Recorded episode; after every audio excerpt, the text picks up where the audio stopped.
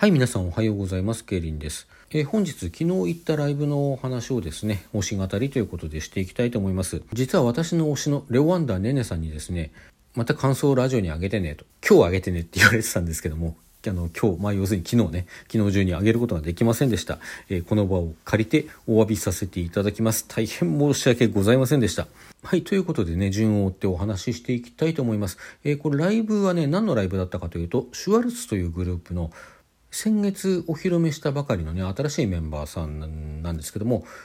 リスキーハートブレイクさんというね方の生誕ライブでした。で私の推しグループであるレオワンダーが出演したので行ってきましたということなんですが、え最初に出演されたグループがですねアンチロチーというグループでこちら以前存在したグーグルルのあの後継グループのような形のようなですね。ちょっとこの引き継ぎがねどのような形で行われたのか実質名称変更なのかそれともこうメンバーはかぶってるけど新しいグループということなのかちょっとちょっと検索しただけでは分かりかねたんですがまあ何にしてもですねステージは大変楽しいステージでした。割とこうカジュアルな、衣装で出演された3人の方がですね。だけどこうダンスは非常にかっこいいガチのダンスやってまして歌唱力も高い。で楽曲もねまあ成長アイドルソングかなという感じではあるんですけれどもそれにしても非常に充実した内容の楽曲で何て言うんでしょうね聞き応えがある感じで。まあ結果大変楽しいステージでしたしこんなねどんなグループかわからないんですよって言ってる 私にもあの楽しむことができました。まあなんか一言で言ってすごくいいグループですね。ぜひまた見る機会があればなと思います。えー続きましてですね、カノサレという女性2人組ユニットの昨日はお一人だけ青木さんという方がですね出演されておりました。まあ普段2人のうちね昨日はソロということで大変緊張されているというようなお話をされておりましたがパフォーマンス中はもうそんなことは感じさせないね非常に良質なステージだったと思います。まあ楽曲もね振り付けも、まあ、あとはこう歌唱の感じなんかもねちょっと昭和1980年代くらいのあのアイドルさんをね、まあ、しかもこうソロアイドルっぽい感じの楽曲かなっていうような印象があってまあそういう意味で昨日のソロのステージっていうのも大変良かったんじゃないでしょうかね。あの、まあ、2人で歌っているところもね今後何らかの形で見れ見ていけたらなと思いますけれども。あと YouTube チャンネルの方にですねもう一人のメンバーさんエリさんが弾き語り動画なんか上げてますということなだったのでいくつか見させていただいたんですけどこちらもとても良かったです。現在700人ちょっと超えたチャンネル登録者数であの1000人目指してますということなんでね。皆さんもぜひよかったら一度見てあの登録してみてください。はい続きましてくるみさんですね。あのこちらも女性2人組のユニットで先月レオワンダー主催のねねさんの生誕ライブにも出演してくださっておりました。というわけで私は今回2回目だったんですけれどもなのでその時もちょっとお話ししてるかなと思うんですけれども割とこうシュッとしたビジュアルにね、まあ、時にアンニュイな曲ありあのラップが入るようなちょっと激しい曲ありという感じでまあその歌についても歌唱についてもですね振り付けについてもこう2人の何て言うんでしょう掛け合いというかそういうところが非常に楽しいというかエモいというかねそういうユニットで先月に続いて大変楽しませていただきましたね。まあビジュアルだけでも結構勝ってるようなところがあるなというふうに思ってます。まあその上あんなパフォーマンスですからそれはもう好きになりますよね。はい。まあなんていうふうに言ったところでですね私の推しグループであるレオワンダーが登場したわけでございます。でもうこういうね魅力的なグループさん出演者さんが次々続いた後で推しグループが出てきてまあ他のグループも魅力的だよなんてこと言ってますけどもやっぱり推しは尊いもうレオワンダー本当好きだなと思ってねこれは今年初のライブがねあの2月中ずっと行けないまあ1月はお休みしていて2月中はずっと行けなくて3月の後半になってやっと行けた時にもちょっと言ってるんですけどもねまあ本当にこのグループ好きだなと思ってもうその気持ちだけで今回もちょっと間が空いたこともあってうわーってなりながら見ていました。まあそういう私のこう気持ちだけじゃなくてですねまこれ去年の9月ぐらいにはっきり一つエポックメイキングというかね1周年ライブというところで一つグレードアップしたなっていうふうに思ってたんですけども、まあ、そこで全然止まってなくてまだまだ上手くなりつつあってなりつつある途上にあって例えばこれ今だから言えるようなことなんですけれどもあのメンバーのあんちゃんのね声がまあ、ミュージカルなんかをずっとやってらしたということであとまあ合唱部にいたこともあるなんてことでね、まあ、ご本人ともちょっと MC の時にお話したんですけどもこうクラシック系の音楽をずっとやってている中でポップスも歌えるようになりたいっていうのもあってとかいう話をしてたんですけども、まあ、そんなこともあってま当初は最初のうちはちょっとこう噛み合わない部分があるかなっていう印象があったんですよね。すごくうまいけど調和って意味でどうなのかなっていうところも思うところもなくはなかったんですけれども最近は何て言うんでしょうそのそういう個性を全く失ってはいないんですがにもかかわらず他のメンバーとすごく調和しているようになってきたなっていうのがあってこれ歌い方だとかねあのすごく工夫してやってるんだと思うんです。工夫してというかね練習してやってるんだと思うんですよね。でそういうこう努力が実を結んでるのかなってとこがあったり。まああとリンさんの声もねすごくこうかっこいいんですけども何でしょうね。いわゆる音を外してるということは全然ないんですけれども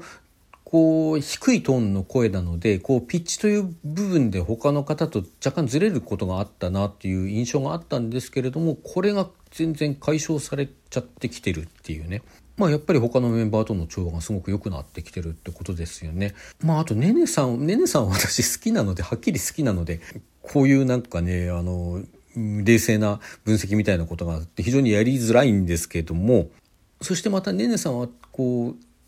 ソロでやってる時もいろいろな歌い方をする方で3人でやる時は3人でやる時でこの3人でやるなりの歌い方ということを非常に意識していらっしゃると思うんですがそれがやっぱり最近すごく実を結んできてるなというような印象です。まあ、結果グループとしてのね一体感というかそういうものがもうすごく上がってきているということで、まあ、だけど均質化されてるわけじゃなくてねその3人が全然違うよなっていうその面白さもちゃんと残ってるんですよ。まあそんなことでむちゃくちゃ今回も楽しみましたね。セットリストもジャーニーに始まってセーリングデイで終わるというねこれはもう鉄板の瀬取りと言ってよかったと思います。真ん中にですねめったにやらないと言いつつ最近割とやる機会が多いかなと思っているスタートラインがまた入ってましてですねこれもとても嬉しかったですスタートラインの最後で上ハモがついたの今回初じゃないかなと思ったんですけどもまあ後でねねさんにね特典会の時に言ったらあれは誰だったでしょうって言われて、んで、えっと、わかんなかったですって言ったら、あの、リンさんだったそうです。まあ、リンさんそれこそね、こう低い声のイメージがあったので、あ上派もやることもあるんだって言ってまあいろいろこう私が下入ったりすることもあるしっていうようなことをねねさんから聞いてへえと思って聞いてました、まあ、分かるところは分かるんですけどね。時々分かんない。まあ時々分かんなくなるっていうのもやっぱりこう3人のね調和が取れてきたということなんでしょうかね。と自分の耳がないのをねグループの成長のせいにしてしまうという。あとはですね特典会の時これはリンさんと話してたんですけど音源ぜひ欲しいよねと。今回も演奏していたあの「フローっていう楽曲があって最近これがものすごく好きでねあの普段聴きたいなと思うけど、まあ、YouTube に上がってるわけでもないし音源もないのでね聴けないんですよ要するにこれいつでも聴けるようになってほしいなってすごく思っていてもちろん他の楽曲もね聴きたいのでなんならねアルバムで全曲をとかねあまあよくあるパターンでこうシングルでちょっとずつ出していって最後に何曲かまとめて足してアルバムっていうんでもいいですしね。是非お願いしますということをここでねあのこれも聞いていらっしゃるという噂の、えー、プロデューサーの斉藤さんにですねあのよくお願いしておきます。どうぞよろしくお願いいたします。はいということでレオワンダ終わりまして次はですねこちらも先月のねねさんの生誕ライブの方にも出演してくださっていたスペシャルチーズメニューさんですねこちらはもう私先月が初めてだったんですが今回2回目ということでね女性3人組のラップグループなんですけれどもまあ、単にラップというだけではなくてこう3人が3人揃ってこうリズムを作っていくリズムグループとして大変面白い、あのー、グループだなというふうに思ってます。まあ、なのでね先月音源も買わせていただきましたしあのよく聞いております。でそうやってこう冷静に音楽聴いてる分にもとても楽しいんですけれどもステージはねむちゃくちゃ煽ってくる煽り力が高い、まあ、あるいはこう盛り上げ力が高いというかですねそういうステージをされるんですよね。ま、ちょっとアイドルという枠に収められないというかもう広くいろんな人にこのパフォーマンス体験してもらいたいなと思えるようなそんなステージでした終わった後フロアからですねあのめちゃんこいいななんて言い合っている声が聞こえてきましたけれどもまあ私的に言えばですね私北海道出身なのでなまらいいなということになるでしょうか。まあそんなことはどうでもいいですね。はい。えー、そしてここでついにですね、主役のリスキーハートブレイクさん含むシュワルツさんの登場でございます。シュワルツさんもですね、今改めて検索して見てみると、ガールズラップユニットなんていうふうに紹介されていてまあなるほどラップを使った部分もたくさんあるんですけどもそれにとどまらずねあの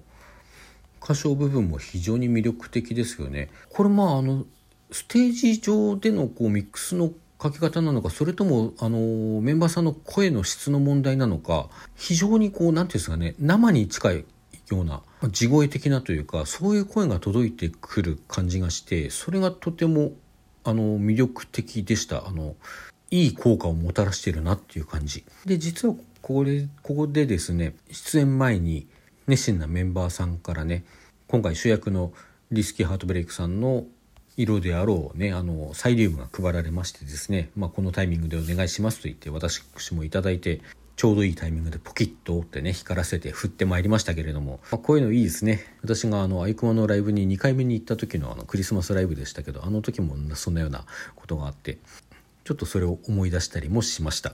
ということでですねあのいつもまあライブ楽しいんですけども今回もというかね、まあ、今回特にというか本当にね出演している方の